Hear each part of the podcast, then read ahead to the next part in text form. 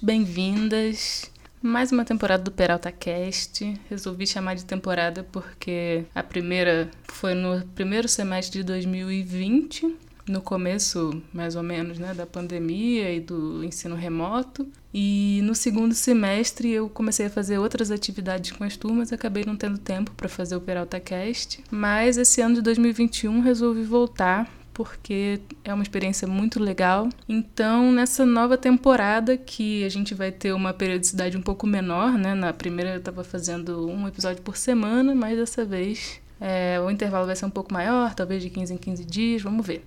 Caso você esteja ouvindo pela primeira vez, olá, meu nome é Bárbara, sou professora de História. Atualmente dando aula no Cotuca, que é o Colégio Técnico de Campinas, da Unicamp. E esse podcast é voltado para os meus alunos, mas também para qualquer pessoa que se interessar pelos assuntos que a gente aborda. A gente fala de história, mas também fala de diversidade, também fala de educação, também fala de política, então tem um pouco de tudo aqui. E uma outra novidade que a gente vai ter é que hoje a gente vai ter uma entrevista, mas a entrevistada pela primeira vez é uma pessoa que não é professora do Cotuca. Na primeira temporada a gente teve alguns professores da escola que participaram de episódios e foi super legal. Isso vai voltar a acontecer, mas o primeiro episódio dessa temporada é bem especial porque eu chamei uma amiga minha, Sofia Pinheiro, para conversar com a gente sobre cinema indígena e várias outras coisas, mas eu vou apresentar daqui a pouquinho. Outra novidade é que eu criei um e-mail para o Peralta Cast, porque a gente tem uma última sessão a cada episódio, que são as mensagens da galera, e aí essas mensagens elas ficam meio soltas. Quem é aluno tá mandando mensagem no Classroom, às vezes as pessoas me mandam direct no Instagram. Então, se você quiser mandar uma mensagem sobre o episódio para eu ler no final e conversar, né, comentar essa mensagem, manda pro e-mail que é peraltapodcast@gmail.com. Já existia um e-mail peraltacast@gmail.com que eu fiquei muito bolada, mas enfim, peraltapodcast@gmail.com. O assunto que a gente vai falar hoje são povos indígenas e os estereótipos existentes na sociedade brasileira sobre esses povos indígenas. Primeiro, começando pelo lugar dos povos indígenas brasileiros nas aulas de história, nos livros de história, tradicionalmente. A gente, em geral, no primeiro ano, né, se a gente está falando de ensino médio, no primeiro ano a gente tem como assuntos tradicionais a crise do feudalismo, a modernidade, o antigo regime, e aí a gente vai falar nesse contexto de expansão marítima europeia e aí a gente vai falar das Américas. E aí a gente fala dos povos indígenas das Américas, mas eles aparecem esses povos como consequência de uma ação desses povos europeus que saíram em navegações exploratórias e tal, tal, tal. Então, eles, em geral, tradicionalmente, na historiografia e principalmente nos livros didáticos de história, aparecem só como esses personagens do Novo Mundo. E depois da invasão dos europeus, ou da conquista, enfim, das Américas, eles desaparecem. Né? Eles só aparecem ali para ser esse outro do novo mundo, esse diferente, para serem catequizados e eles desaparecem né, conforme a gente vai se aproximando da contemporaneidade. A gente tem uma lei de 2008 que institui a obrigatoriedade da história indígena, do ensino de história indígena e culturas indígenas, etc., no Brasil, mas isso ainda é bastante incipiente na prática, né? não funciona tão bem assim. Mas, além de tudo, é importante que a gente saiba que existe essa lei, porque se é lei, é preciso que aconteça. Então, se você é professor, você pode usar essa lei como embasamento para tratar e se aprofundar na questão dos povos indígenas em diferentes momentos da história no Brasil, nas Américas, em outras regiões, enfim. E se você é aluno, você pode reivindicar isso, porque é lei, né? O ideal é que a gente não tenha uma história eurocêntrica na escola, mas não é só o ideal, é também o que está na lei brasileira. Então, vamos lutar por isso aí. Em decorrência disso, né, desses, desse desaparecimento dos povos indígenas, uma das consequências disso e um dos reflexos disso também, são alguns estereótipos que existem sobre os indígenas na sociedade brasileira. A primeira ideia que a gente pode falar é justamente que o índio é um personagem do passado. Ele, tá, ele existiu ali na época que os portugueses chegaram no Brasil, que os europeus chegaram nas Américas, e é aquele cara que estava aqui e tal, aquele nativo, meio selvagem, e é isso, ele é um cara do passado. Hoje em dia, não, as pessoas né, não, pensam na existência dos indígenas. Das duas, uma, ou as pessoas ignoram a existência de indígenas hoje, ou as pessoas que estão né, vivendo nesse estereótipo, elas questionam a autenticidade das pessoas que são indígenas, que reivindicam essa identidade, que reivindicam é, essa ancestralidade né? Então é aquela ideia de que existe um índio autêntico, que é o índio que está na mata, é, que caça com arco e flecha, etc. E o fato de existir essa ideia de um índio autêntico, ao mesmo tempo proíbe que exista que as pessoas que são indígenas e que se reivindicam essa ancestralidade elas estão proibidas por essa visão de ter desenvolvimentos e mudanças e pluralidade cultural, de ter acesso a tecnologias diferentes. Então é aquele clássico, ah, como é que tu tá falando que é indígena se você tem celular, né? Indígena de iPhone, não pode. Então é como se o indígena ele fosse ele tivesse preso a essa ideia de um índio autêntico, que é o índio, essa figura idílica do índio do passado. E outra questão importante, que né, eu estou falando aqui o índio, o índio, o índio, isso também é um estereótipo. Essa ideia de que existe o índio genérico, que na verdade não existe. A ideia de que existe um índio, o índio, é uma ficção. Né? É uma ideia de que todo índio é igual, é aquela ideia, a figura que a gente imagina, né? Se você falar para uma criança, desenhe um índio, ela vai desenhar um, uma pessoa de cabelo liso, com uma pena na cabeça e uma tanguinha, um arco e flecha, né? Essa é a ideia do índio genérico. E a gente reproduz muitas vezes. Então é importante a gente ter informação é, sobre os povos indígenas hoje e sobre as transformações que a gente, é, para o bem e para o mal, que esses povos sofreram inclusive o genocídio, a perseguição, a invasão de suas terras, a deslegitimação da demarcação de suas terras, que é uma coisa bastante grave que está se aprofundando cada vez mais nos últimos anos. E ainda assim, se a gente for pensar os indígenas no momento da chegada dos europeus nas Américas, eles são muito diferentes desse estereótipo, né, dessa ideia do índio que está no passado. São milhares de etnias, são centenas de línguas e dialetos, né, variações dialetais. São formas de organização social muito diferentes.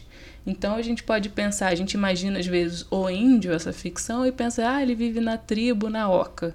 Mas aí a gente não está considerando, por exemplo, o nível de complexidade das sociedades uh, do Império Azteca, por exemplo, né? que tem é, desenvolvimento tecnológico e grandes cidades, enfim, um desenvolvimento urbano muito grande. Então, nesse sentido, é que a gente vai ter a entrevista de hoje com a Sofia. Sofia Pinheiro, que além de ser minha amiga, é uma artista visual, trabalha com diferentes formas de artes visuais, mas também, ao mesmo tempo, uma pesquisadora é, do audiovisual de mulheres indígenas. Então, ela trabalha com cinema de mulheres indígenas. Sim, existem mulheres cineastas indígenas então é, a gente vai conversar com ela justamente para quebrar esses estereótipos, indo contra essa ideia do índio do passado, o índio que não tem acesso à tecnologia, o índio genérico. A gente vai conversar um pouco sobre cinema indígena. Oi, Sofia, tudo bom? Queria que você se apresentasse um pouco para a galera que não te conhece. Obrigada, Bárbara. É muito massa estar aqui com vocês e estar falando para vocês também, alunas e alunos da Bárbara. É, meu nome é Sofia Pinheiro, eu sou doutoranda em Cinema e Audiovisual na Universidade Federal Fluminense, na UF, em Niterói, no estado do Rio de Janeiro. Eu fiz mestrado em antropologia social na Faculdade de Artes, ou na Faculdade de Antropologia da Universidade Federal de Goiás, e sou formada em artes visuais pela UFG também, Universidade Federal de Goiás. Eu sou de Goiânia, vocês vão perceber pelo meu sotaque maravilhoso ao longo da nossa conversa. E eu me mudei para o Rio para fazer o doutorado. E agora eu moro em São Paulo. Eu trabalho com questões é, de gênero e sexualidade, principalmente com mulheres indígenas há quase 10 anos. Meus trabalhos também são mais voltados para as artes visuais, para os desenhos. É, escrevo alguns textos, depois posso passar o link também para quem se interessar para a Bárbara mostrar para vocês. E faço também alguns filmes. Então, também sou cineasta. E tenho dois filmes feitos com, com mulheres indígenas Guarani. Hoje no Brasil nós temos três subgrupos é, do tronco, né, Tupi e, e da etnia Guarani, que é Caiová, Yandeve e Mbiá. Aqui em São Paulo e no Rio, a gente tem mais é, pessoas em Mbiá e em Andeva. Os Caiová estão mais presentes no Mato Grosso do Sul e no sul do país.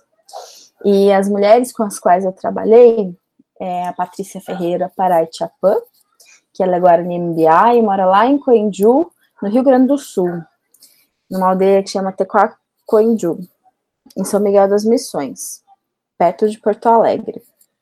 A Graciela Guarani, que é Guarani, Guarani Caiová, mas mora lá em Pernambuco há quase 10 anos, mora numa aldeia é, Pancararu, porque ela é casada com um indígena Pancararu, e a Michele Caiová, que mora lá em Mato Grosso do Sul, numa aldeia que chama Panabinzinho.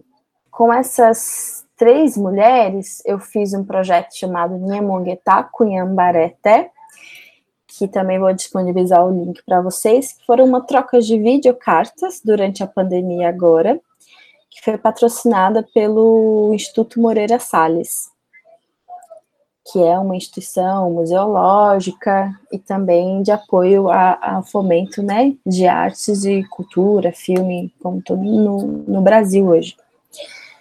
E com a Patrícia Ferreira, a gente tem um longa-metragem que se chama Tequachã, Ser Imperfeita. Então, junto com elas, a gente já rodou alguns festivais aqui no Brasil e também no exterior. E Acho que é isso como apresentação.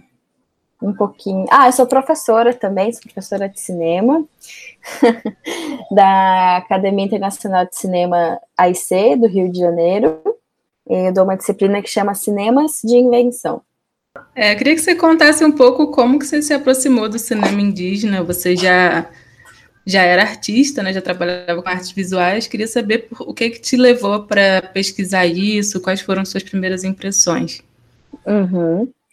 É, eu acho que eu tive um pouco de sorte, porque a minha mãe fez antropologia, né, no mestrado. A minha mãe é geógrafa, e aí ela foi fazer antropologia no mestrado dela.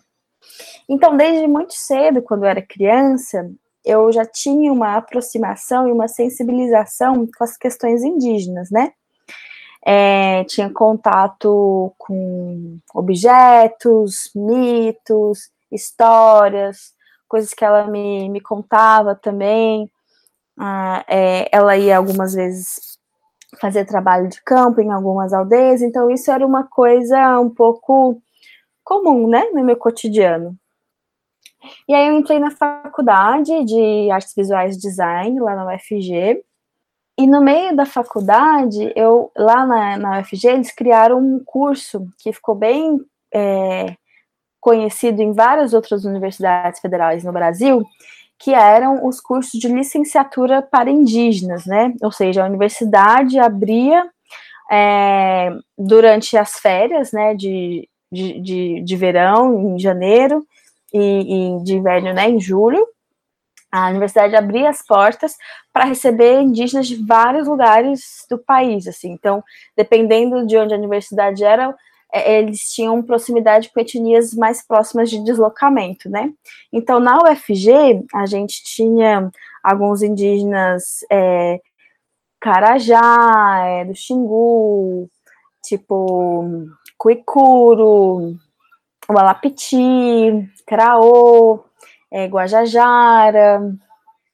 Então, dentro da universidade, eu já comecei também na graduação, não só saber dessas pessoas pelas histórias que a minha mãe contava. Eu comecei a ver essas pessoas dentro da universidade.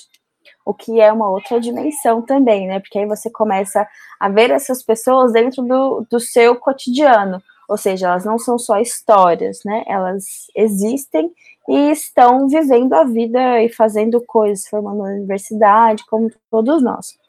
E aí, nesse processo, eu fiquei muito próxima da antropologia já na graduação, né, da UFG, e eu fui comecei a ser monitora desse, desse curso intercultural indígena, com uma professora que mais tarde tornou minha orientadora do mestrado, que é a professora Maria Luísa Rodrigues de Souza. E aí eu comecei a ser monitora numa disciplina que davam nessa na, na intercultural, que chamava Núcleo Tecnarracan, lá na UFG, de cinema, imagem e pintura. Então, eu dei desde é, 2010, 2011, 2012, eu fui monitora dessa disciplina com a professora Maria Luísa. E aí, no meio disso, eu ia, já estava me formando na universidade, né, em 2012. E quando eu defendi meu TCC, eu fiquei com muita vontade de fazer alguma coisa ligada ao que eu estava é, sentindo, assim, administrando essas, essas aulas. E também eu tinha feito uma disciplina de arte e gênero na, na, na antropologia, né? Peguei uma disciplina na graduação. E aí isso me ativou algumas inquietações que eu tinha, que era também observar dentro dessas aulas que eu dava, como existiam poucas mulheres fazendo também é, esse ensino, né, essa licenciatura.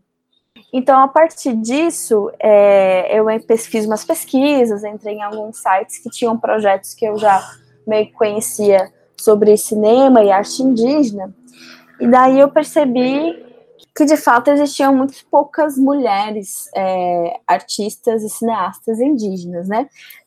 Eu, cheguei primeiro nessa. Eu descobri primeiro um, projeto que chama Vídeo nas Aldeias, que é o projeto no Brasil mais antigo sobre é, essa sensibilização, né, audiovisual para indígenas, né? Começou primeiro fazendo oficinas de cinema para indígenas, com os indígenas, e hoje os indígenas já têm autonomia suficiente e fazem seus próprios filmes também, assim. E aí, dentro mesmo desse projeto Vídeo nas Aldeias, tinham só três mulheres cineastas e dentro de 38, né, pessoas indígenas participantes do projeto, ou seja, eram 35 homens para três mulheres. Então eu fui com essa questão primeira para o mestrado, claro, cheia de também ingenuidades, romantismo, né? E quase que também um fetiche em torno do porquê que essas mulheres seriam estariam menos ativas, né? Dentro da, das artes visuais e do cinema, assim porque a gente tem uma diferença de papéis de gênero nas aldeias, que é uma diferença, né? Não é uma desigualdade como a gente conhece na nossa sociedade. Então, no primeiro momento, como uma, uma pessoa, uma mulher feminista, eu fui, comecei a, a fazer esses questionamentos, né? Muito imbuída desses saberes feministas ocidentais, né? Principalmente naquela época que não tem tanto tempo assim, mas tem um tempinho, muita coisa mudou, as referências, né? A própria discussão e teoria sobre assuntos, sobre feminismos, né? Feminismo plural, feminismo comunitário, feminismo não branco. Então, o que eu tinha de base era esse feminismo mesmo é, branco, acadêmico, e tudo isso caiu por terra, né? E aí, nesse. Foi assim que eu fui a primeira vez fazer trabalho de campo, foi dentro do mestrado. Já tinha aprovado o projeto, só que antes de eu aprovar meu projeto, uma dessas mulheres que estavam nesse projeto Vídeo nas Aldeias, é, eu mandei mensagem para elas pelo Facebook E calhou da Patrícia Ferreira me responder, e eu mandei o meu projetinho de mestrado para ela, perguntei o que, que ela achava de eu, de fazer um projeto de mestrado sobre mulheres indígenas, né, com mulheres indígenas, para investigar porque os processos mesmo de realização, do porquê também existiam poucas mulheres fazendo, né, ainda existem, mas isso melhorou muito. E assim eu fui a campo pela primeira vez em 2015 e fui para a aldeia, lá em Coendu, onde a Patrícia mora. E nesse primeiro momento eu fiquei lá um mês. Depois voltei várias vezes, fiquei mais meses.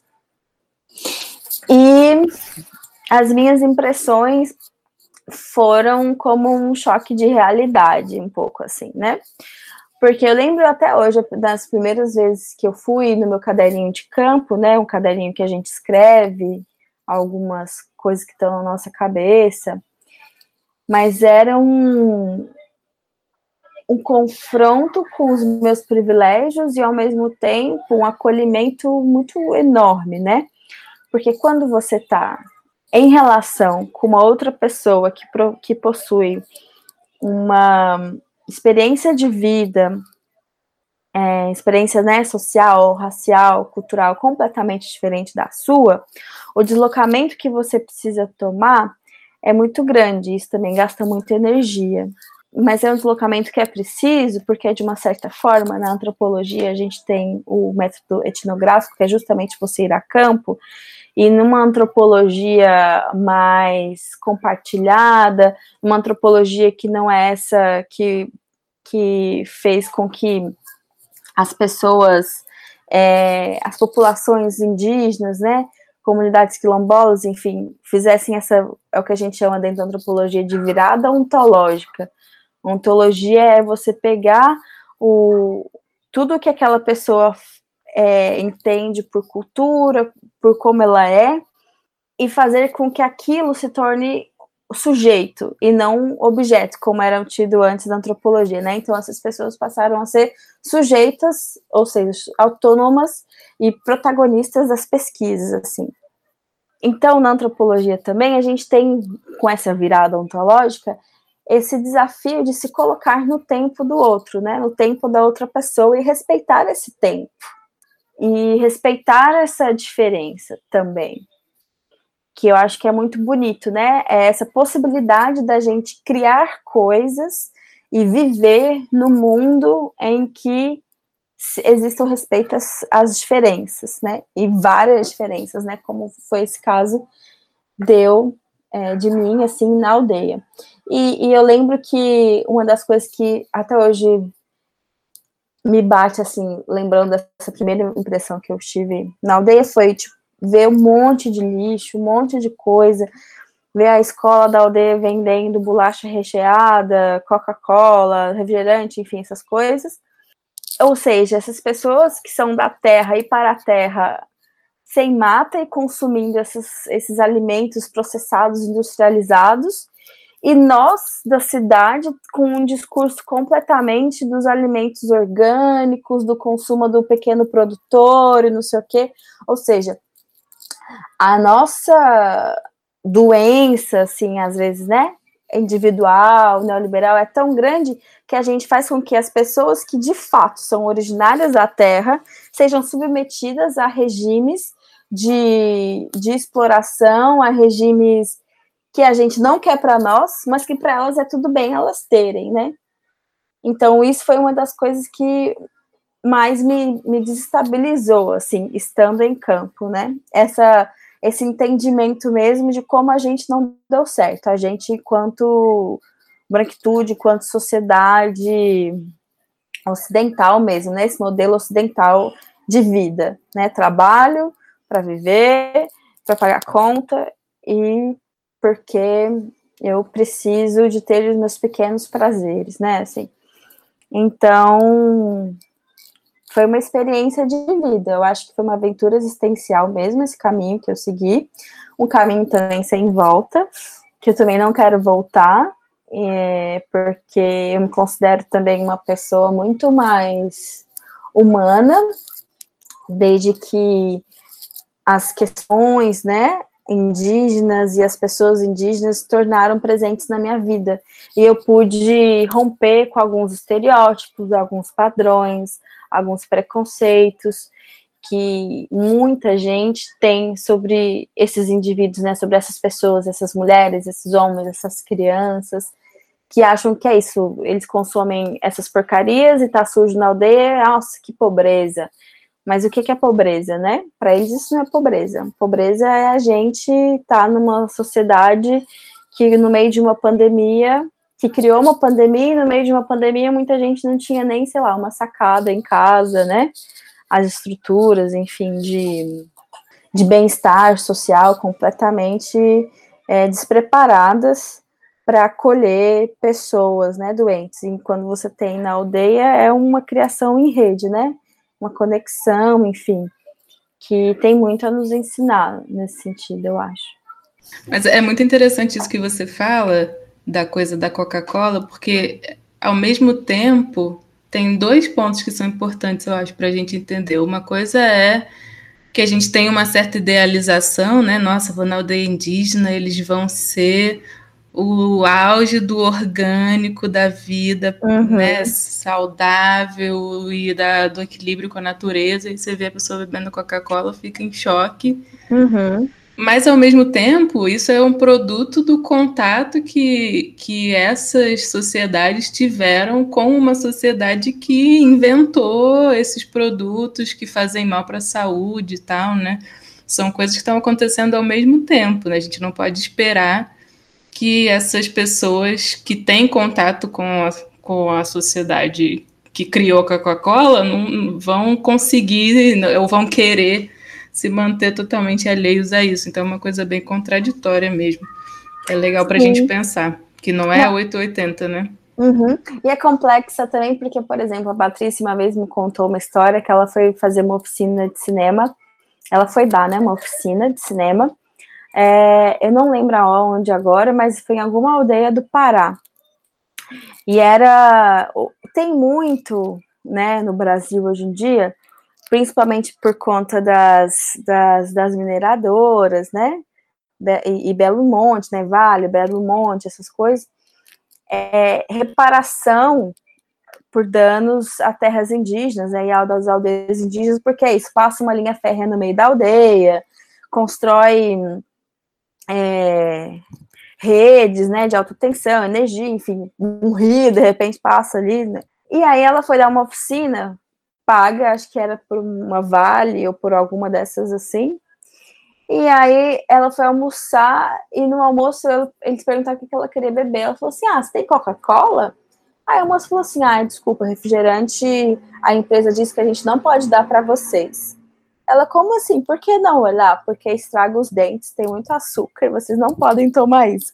Ela falou assim, não, mas eu quero, sabe? Assim, também tem essa outra complexidade, que é, como você falou, né? Como esperar que é, é, é essa pessoa que tem contato com esse mundo que a gente vive, assim, não usufrua das coisas que a gente usufrua, assim, é você fazer quase um, um, um, movimento assistencialista, né, paternalista, você cuidar do, dessa outra pessoa como se ela não tivesse autonomia nenhuma para escolher nem se ela quer ou não tomar refrigerante, assim, então é complexo também essas duas coisas, né. É, então queria te perguntar agora primeiro, né, o que que o cinema indígena tem de diferente dessa indústria cinematográfica que a gente conhece, que vê os filmes da Marvel e tal, né, o que que torna o cinema indígena peculiar, né, qual é a especificidade, e por outro lado, é, de que maneira que esse cinema rompe com esses estereótipos que a gente tem sobre os indígenas. É muito difícil, Bárbara, assim, falar o que é cinema indígena, né? O que é cinema também, como objeto de pesquisa, como coisas de estudo, como coisas que se fazem, porque são muitas, muitos processos de realização cinematográfica distintos, e são muitas as experiências que a autoria, né, de fazer filme, direção, diretores fazem. Então, o cinema indígena, ele está em constante transformação, assim. E, primeiro de tudo, eu acho que a gente tem que entender é isso.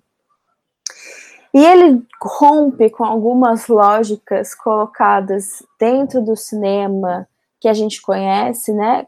Quando a gente vai numa sala de cinema comercial, tipo dentro de um shopping, ou a gente consome esses filmes é, pelos streams, né? Assim, ele rompe com umas lógicas de autoria, porque algumas produções são, em sua maioria, feitas de forma coletiva, não é uma pessoa, né, um indivíduo, tipo, nossa, o artista, a artista, né, o diretor de cinema, xxx, a diretora de cinema, xxx. Então, primeiro que rompe um pouco com essa questão da autoria, também perturba um pouco sobre o modo de produção em relação a orçamentos, né, dinheiro, então, enquanto um filme, sei lá, de Hollywood custa 2 milhões, 1 um milhão e meio, por exemplo, as produções que a gente faz hoje do cinema indígena custam, sei lá, 50 mil, 100 mil. Isso filmes que têm dinheiro, assim, né? A gente fez um filme, o Meio da Pátria, a gente fez ele com 50 mil. O Nhamoguetá com Yambareté, ele é um filme, eles são quatro filmes de 40 minutos cada, que no total ele custou 20 mil reais, assim. Então é, é uma lógica de produção também muito diferente, porque a gente não precisa de set de filmagem, né? Ou seja, ter esses lugares que são fabulados para aparecer uma cidade, sei lá tipo o processo como faz novela, né? Locação de, de lugares, criar cenários, né? Não tem equipe muito grande, então geralmente é uma pessoa na câmera, que às vezes é diretora ou diretora, uma pessoa no som, que pode ser diretora ou diretora também, e uma outra pessoa, sei lá, um pouco na produção, assim. Geralmente são umas três, quatro pessoas, e se for um coletivo, são essas, é todo mundo junto, né? E, e mudando essas funções, né? Assim. Então, por exemplo, porque o cinema é muito hierárquico quando ele é na, no sistema de produção dele, né? Tem o diretor, tem assistente de produção, aí tem o produtor, aí tem o pessoal do som, aí tem o pessoal da elétrica, aí tem é, a produção de diárias não sei o quê, e aí todo mundo obedece, vai obedecendo na escadinha, né? Nessa formação de cinema indígena, isso não existe, né? É uma coisa compartilhada e coletiva de fato. A, a criação é coletiva e compartilhada de fato. E quando você está filmando, seja uma ficção ou seja um documentário, com as personagens que você está filmando, você cria uma relação muito diferente, porque elas também dizem o que, que elas acham, né? E, e, também tem a questão do tempo, né? Já que eu estava falando desse tempo, né? O tempo é, o tempo é dinheiro, né? Na nossa sociedade. Então, por exemplo, nunca aliás, é muito difícil no cinema nesse, né, de mercado mesmo, eles esperarem, sei lá, três dias para filmarem uma personagem porque ela tá com alguma questão, sei lá, espiritual, por exemplo. E isso acontece muito dentro do cinema indígena, né? Tem que esperar se o tempo tem que estar tá bom, se a pessoa tá bem para falar. Então é um cinema muito de espera também, né? Você espera o momento certo, espera a coisa certa. Não é tipo assim, ó, desculpa aí, a gente precisa. Isso também foi um dos embates que eu tive muito com Patrícia no início, que está presente no nosso filme também. Que é justamente a gente. Eu estava no último dia, na última semana lá na aldeia, eu ia embora, e a gente tinha um produto para apresentar desse edital que nós ganhamos, né? Que é dinheiro, produção e tudo mais. Então, eu estava na, na, última semana, era minha última semana na aldeia, e a gente não tinha filmado muita coisa, a Patrícia estava passando por uns problemas emocionais bem grandes, assim. E a minha. Na, na, os Guarani chamam nós, pessoas brancas, de Juruá, né? Pessoas brancas, pessoas não indígenas, né? Porque vai para as pessoas negras também, de Juruá. Tudo é Juruá. Então, eu, eu na minha juruazice, né? É, ficava assim, pô, Patrícia, e aí, você vai querer filmar, não vai? Eu não sei se tô fazendo a coisa certa, né? Com uma insegurança, não sei o quê. E pressionando ela pra gente filmar, porque eu precisava entregar alguma coisa, tinha alguma coisa, assim. Claro que não é um negócio, tipo, ah, então vamos esperar não sei quanto tempo e não entrega o que precisa, sei lá, não faz o filme, né? Existe, tem o, o, o, filme ele vai existir, mas a forma como ele é pensado, a forma como ele é produzido é diferente, né? É um negócio muito mais largo, assim, dilatado. E, e, são vários tipos de cinemas indígenas, né? Hoje no Brasil. E são vários tipos de cinemas indígenas no mundo todo. Porque existem etnias indígenas até nos Estados Unidos, existem indígenas é, na África, existem indígenas na Europa, existem indígenas na, na Oceania, né? Existem indígenas na Ásia, assim. E aqui, é, na América Latina, existem vários povos indígenas, principalmente. Se a gente for recortar mais ainda para a América do Sul, nossa, é muito diverso. Para o Brasil, então, são 256 povos diferentes no Brasil, ou seja, 256 etnias diferentes no Brasil. E mais de 300 línguas diferentes no Brasil, assim. Então, é uma diversidade, uma, uma, uma pluralidade, né, de pensamento, de, de modo de ser, que é o que a gente chama na antropologia de cosmovisão, né? Cosmo ligada a essa parte que eu falei ontológica, né? Do ser, do que forma o ser, tudo que ele faz no dia a dia, no cotidiano, e uma visão de uma visão de mundo também, com distintos mitos, distintos deuses, distintas espiritualidades, distintas formas de viver, de morar, de construir casa, né? De se relacionar, de criar filho. Então, claro que é uma distinta forma também de é, de fazer artesanato, de fazer arte, de fazer cinema, assim. Por isso que eu falei lá no início que ele está em constante transformação, né? Justamente porque é um negócio que também é muito novo, né? Assim, é dos anos 90 para cá que a gente vê despontando mais filmes de autorias indígenas, né? Em festival de cinema, ganhando prêmio, tendo visibilidade, né? é mais de uns tempos para cá que no mês de abril, dia 9 de abril, as escolas têm mais cuidado e mais consciência ao se tratar das questões indígenas, né? É por uma lei de base de, né, de 88, da Constituição de 88, ó, é super recente, em que a, o ensino, né, de, da cultura indígena, dos povos, né, africanos e, e negros no Brasil é colocado no ensino de base, né, das escolas, então, ainda tem muita coisa para se descobrir, para se formar e tal, mas atualmente o que a gente pode colocar como cinema indígena é esse cinema de coletividade, de espiritualidade, de afeto, é, de intimidade, um cinema do riso também, enfim, da leveza. Eu acho que é o convite, assim, é uma coisa que eu pergunto, né? Acho que eu perguntei que é quantos filmes indígenas você já assistiu, assim, né? Ou quantas pessoas indígenas, é, protagonistas indígenas, de, assim, né?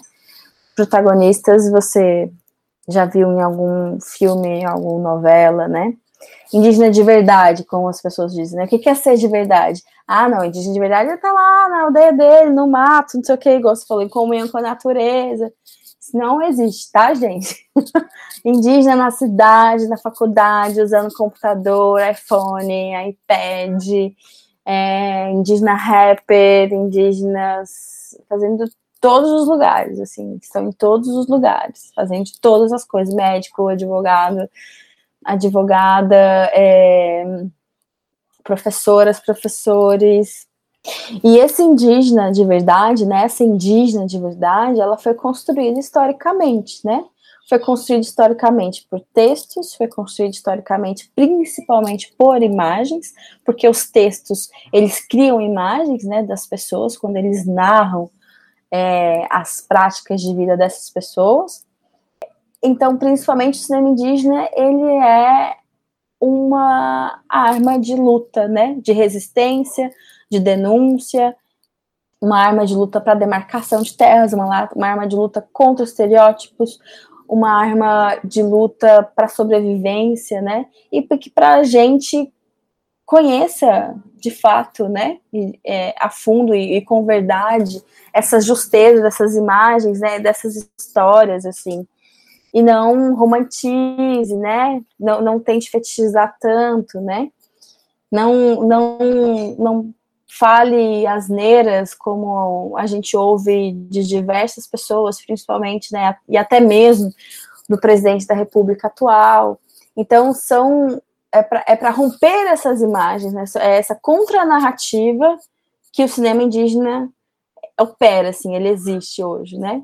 Então, por isso que também é difícil de falar o, o que é, o que seria, porque é, é muita é muita coisa junta num lugar só, assim, né? E de diversas etnias, de diversas visões de mundo, assim. É, mas isso acho que é a definição perfeita, né? Que o nosso objetivo também é, pedagógico, digamos, é entender que o índio é uma ficção, né? Não existe o índio. Então, o cinema indígena é muito, talvez, um termo, né? Você não consiga reduzir a uma coisa, porque o cinema indígena é o que é? O que o índio faz, filme. Uhum. Mas é, não existe o índio, então a gente precisa pensar nessa chave da pluralidade, né? E achei assim, minha cabeça tá explodindo nessa coisa da imagem que você falou. Porque a gente, nas aulas, a gente conversa dessa imagem que é construída sobre esse índio, que é uma ficção, e o cinema indígena é uma, como você falou, né? É uma arma que é construtiva. É assim, a gente vai apresentar, vai construir uma imagem e vai apresentar agora do nosso ponto de vista, né? E não mais só o que vocês acham que a gente é, né? É genial. Exatamente. E é uma arma, não é tipo uma arma fazendo alusão à, à arma também branca, não. É fazendo alusão à boduna, que flecha, né?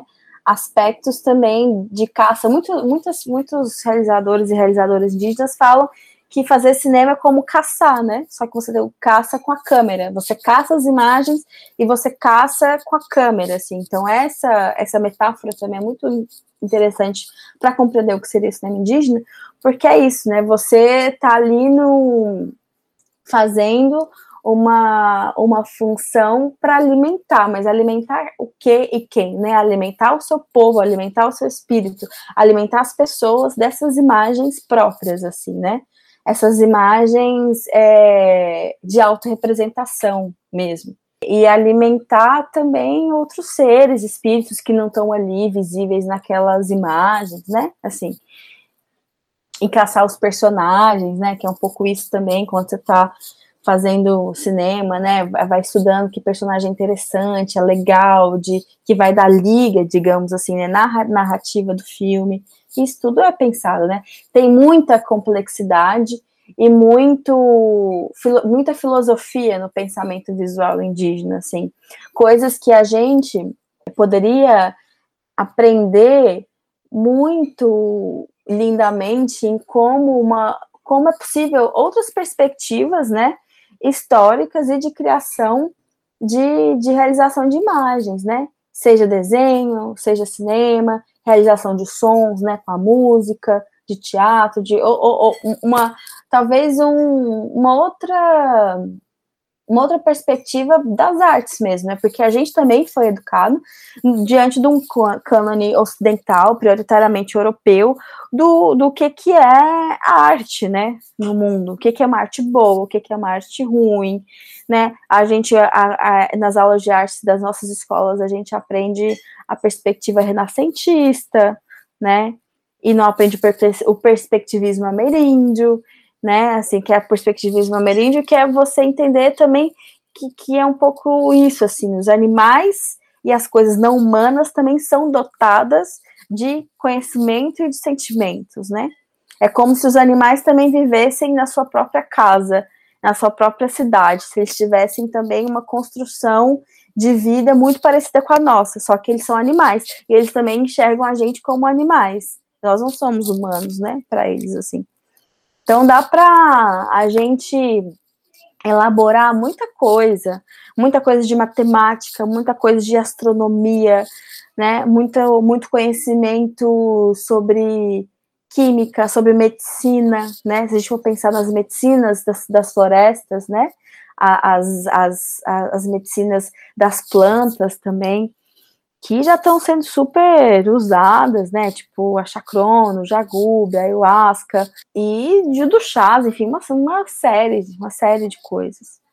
Você contou que teve nas aldeias, né, com os grupos Guarani. Eu queria que você contasse um pouco sobre a sua experiência com esses grupos Guarani e falasse um pouco como quais as diferenças que existem é, entre os modos dele de viver, de ser é, e as semelhanças em relação a gente, né? O que, que tem de diferente e o que, que tem de parecido. Tá. É, como eu falei antes, a primeira vez que eu fui a campo, né, que, foi, que eu estive numa aldeia, foi em 2015. Eu tinha 25 anos.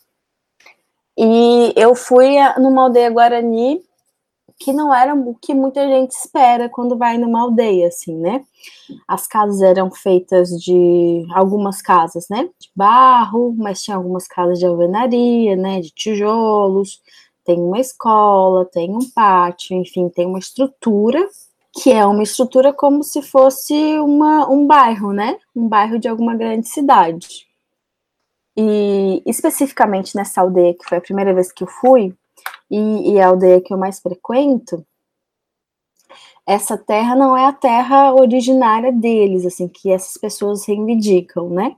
É uma terra que foi comprada pelo governo do Rio Grande do Sul, então ela tem um riozinho, que é o rio Inhacapetum, e um pouquinho de mata, mas não é uma mata muito frondosa e grande, que dá para plantar grandes coisas e, e caçar e tal.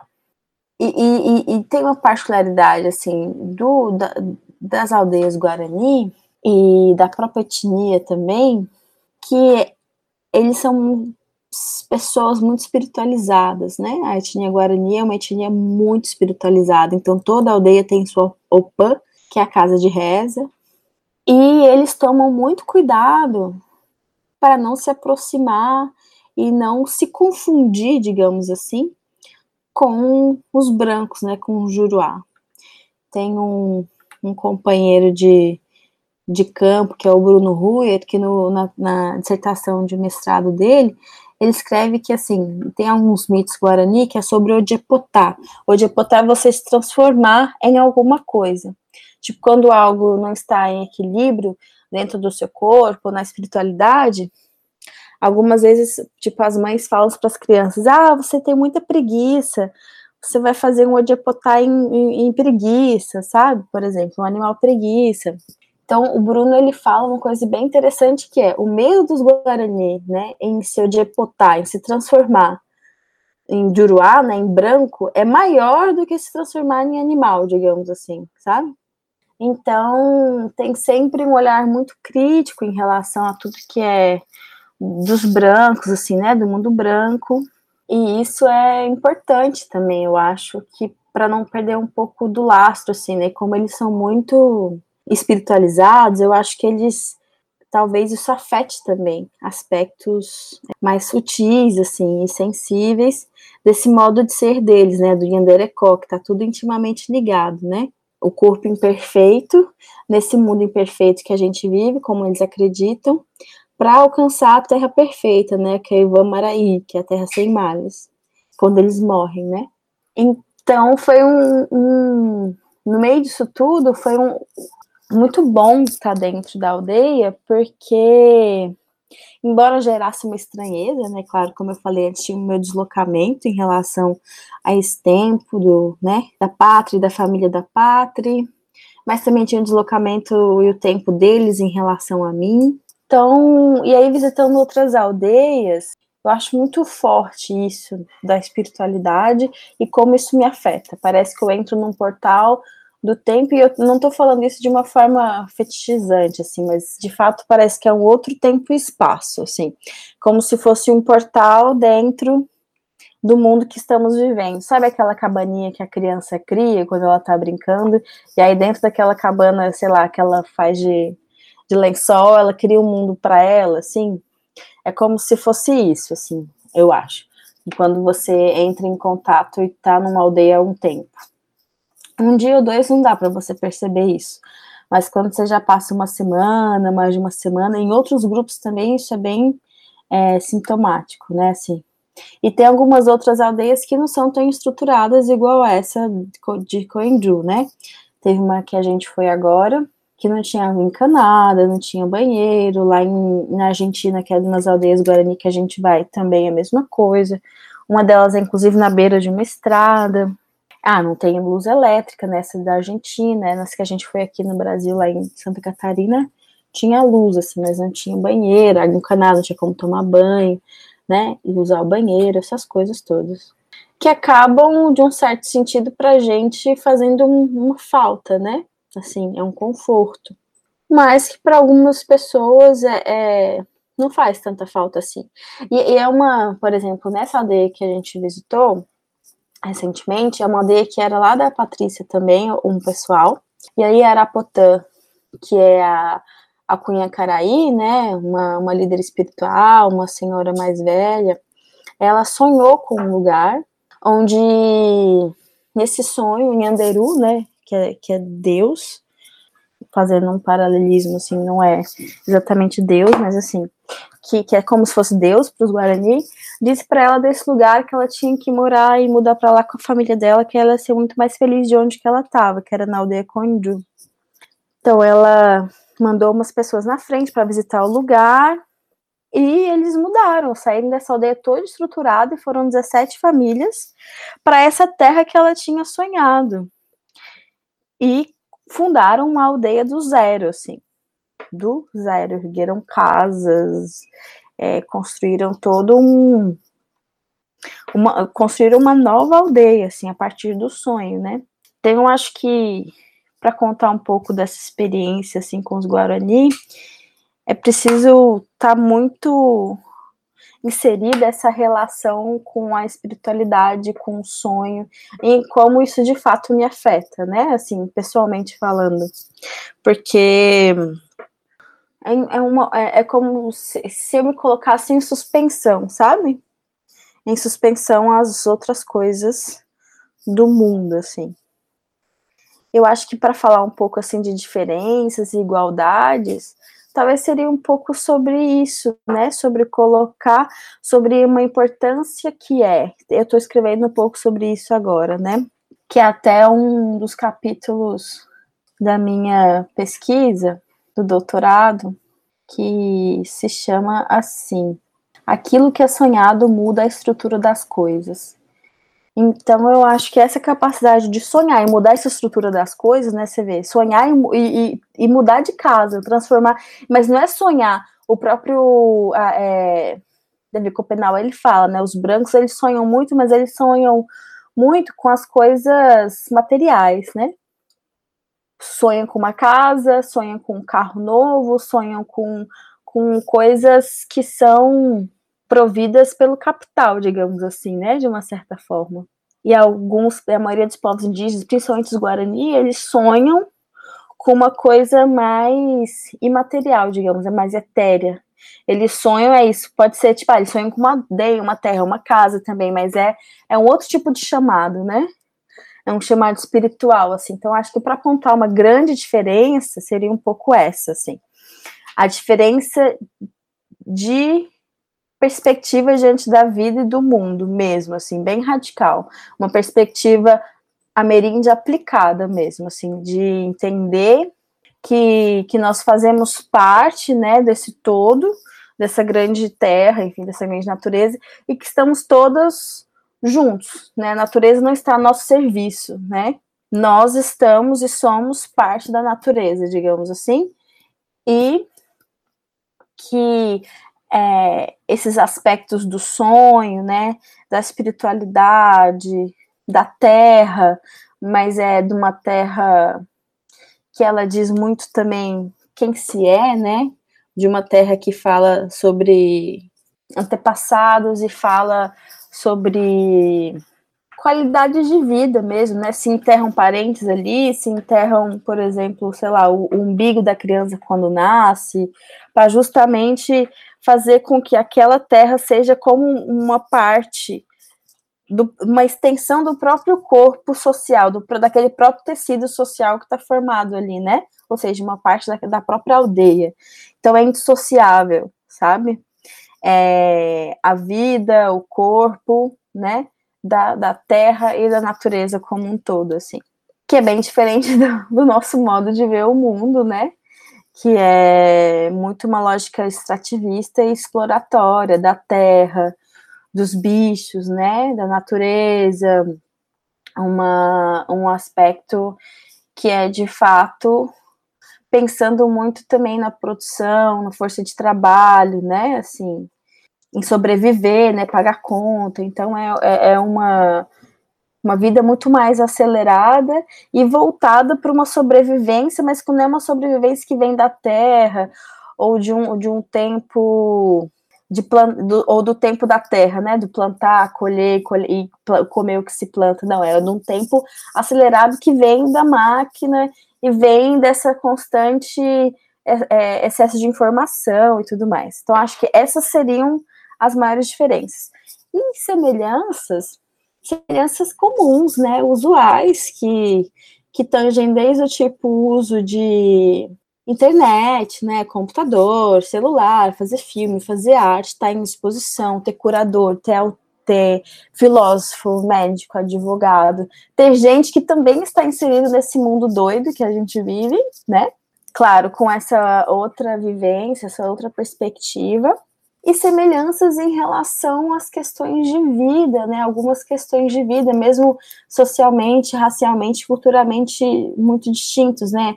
Mas assim, algumas questões em relação a gênero, né? As, é, é, questão das mulheres, algumas questões relacionadas a crianças, enfim, a idosos, em relação a, a, aos cuidados, né? Enfim, que se tem semelhanças também em também querer sonhar com, às vezes com conforto material, digamos assim, né? Tipo, ah, também quero ter, sei lá, um carro para poder andar, quero ter um celular, quero ter.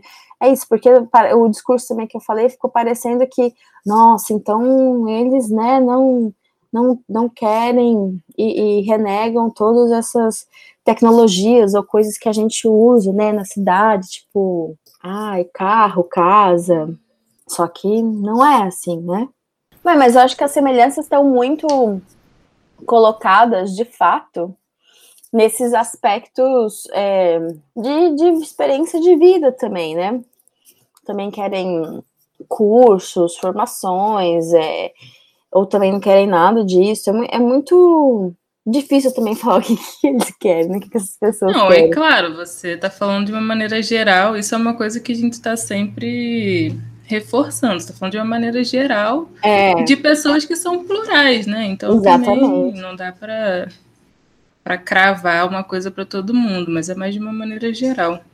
É, assim, no caso, por exemplo, do meu filme com a Pátria e da nossa relação, a gente percebeu que a gente, e a gente tem até um, uma metáfora para nosso encontro, que é o encontro da água do rio com a água do mar, assim. São duas coisas diferentes, mas se encontram dentro de uma materialidade física que é a água, né? E aí, quem é que pega mais da outra? Não sabe, não dá para saber se o, o, o mar que fica doce ou se o rio que fica um pouco de, com água salgada, né? Então, e, e, na nossa conversa nós percebemos algumas coisas do tipo, ah, a gente teve pais ausentes, nosso sobrenome do meio é o mesmo, né, que é Ferreira. A gente teve uma mesma doença quando éramos crianças, assim. Então, são aspectos semelhantes, né? Semelhantes em alguns pontos também em relação aos relacionamentos. Então, acho que, que é isso, né? Vale cada, cada pessoa é um, é um, um caso, assim. Mas como você falou, né? Assim, de modo geral, existem semelhanças e diferenças. E eu acho que é tudo bem, né? A gente lidar com essa complexidade de coisas. E não taxar uma. É, e não renegar aquilo que é diferente, né? E só querer perto aquilo que nos é igual. Perfeito. Teve duas coisas que eu pensei quando estava falando a gente já encaminhando aqui para o final.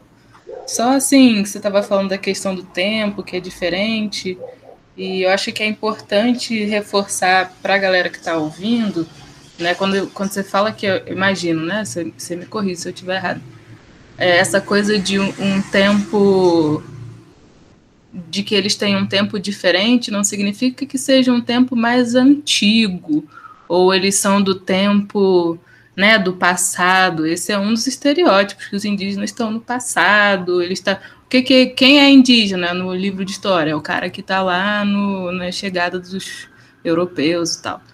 Eu acho que é uma outra lógica de tempo. Não é que seja um tempo passado, a gente está mais avançado. Exatamente. Não, não é uma questão do tempo que é um tempo congelado, né? Não tempo parado no, no tempo, porque essas, essas, essas, é, essas etnias, né, e as pessoas também estão em constante transformação. Não é um tempo, ah, é um, um, né, a Patrícia tem um texto que até ela fala, assim, a gente não é um índio congelado, né, parado no tempo, nós existimos e essas pessoas estão em constante com, contato e contrato também, né, social com a sociedade não indígena que a cercam, então, ó, claro, é, é, assim, obviamente elas vão pegar aquilo que elas querem e usar da forma que elas querem, por exemplo, a tecnologia, né? Os cursos nas universidades e alguns outros conhecimentos, né? Técnicos, enfim. E vão é, negar aquilo que elas para elas não faz sentido, né? Assim, isso não quer dizer que elas sejam atrasadas, né? Isso quer dizer que elas têm autonomia para julgar e, e, e, entender o, o que, que serve a elas ou não, né? Calhou do cinema servir bastante para o movimento indígena, justamente porque ele rompe com essa imagem cristalizada desse, dessa pessoa indígena congelada nesse tempo dos livros de história, né? Que vive lá, é, no mato, que caça essas coisas, que vive pelado, da mulher que está lá cuidando dos filhos, enfim, está fogosa, e essa imagem também que foi criada da integração nacional do Brasil, né, integrar, integrar esse indígena para a comunidade, ou de um extermínio mesmo dessas pessoas. Então, é um tempo, quando eu falo assim que é um outro tempo, né, outro tempo em relação histórica, moderna, contemporânea. É um outro tempo no dia a dia, sabe? É um, é um tempo de sabedoria, é um tempo que, assim, não tem, tipo, ansiedade e estresse como nós convivemos e temos, assim. Seria essa a lógica do tempo, isso mesmo que você pontuou. Eu acho que isso é uma oportunidade legal também para a gente lembrar duas coisas, né? A primeira coisa é essa que da coisa do indígena está congelado né, no tempo, no passado. É, tem algum pesquisador, agora não vou lembrar o nome, que ele diz que a gente admite que as culturas, que algumas culturas mudem, tipo, ah, a cultura portuguesa muda, o português hoje não é o mesmo português de 1500, mas a gente não admite que as culturas indígenas mudem.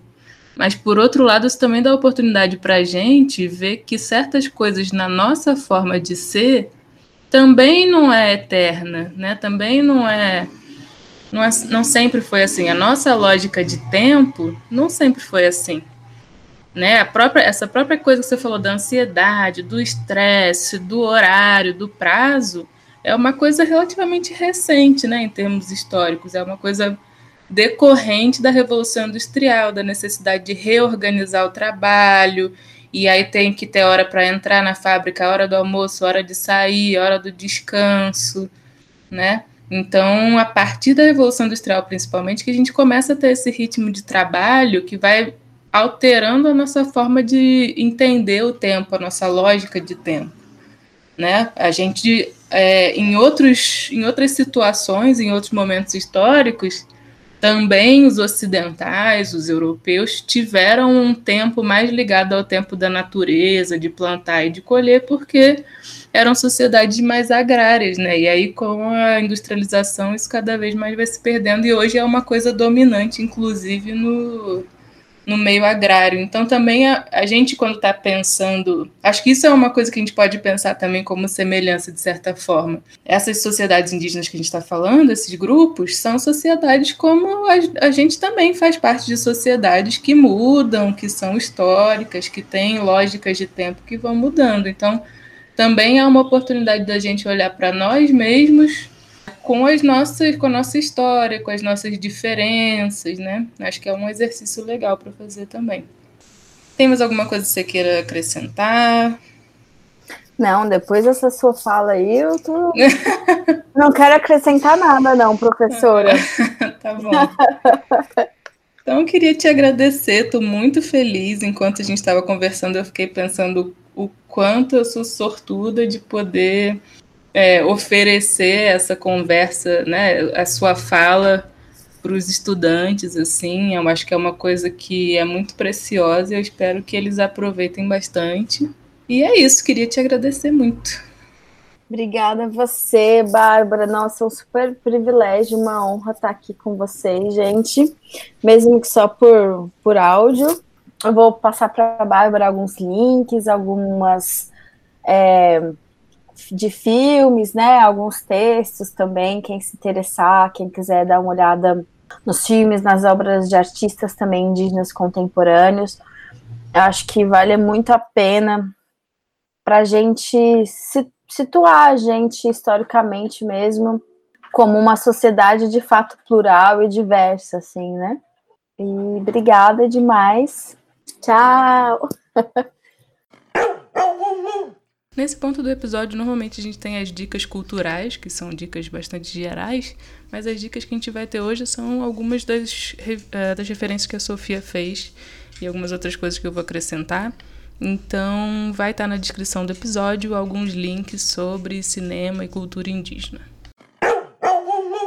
Na última sessão do nosso programa, Mensagens da Galera, eu vou recuperar mensagens que foram mandadas no ano passado referentes ao episódio 7, que foi o episódio sobre feminismo e educação sexual nas escolas, que eu tive como convidada aqui no Peralta Cast a professora Simone, de língua portuguesa lá do Cotuca e tem mensagens muito legais e eu queria registrá-las oficialmente. Então vou ler aqui a primeira mensagem da Ana Laura, que era de segundo TA, mas agora é de terceiro TA.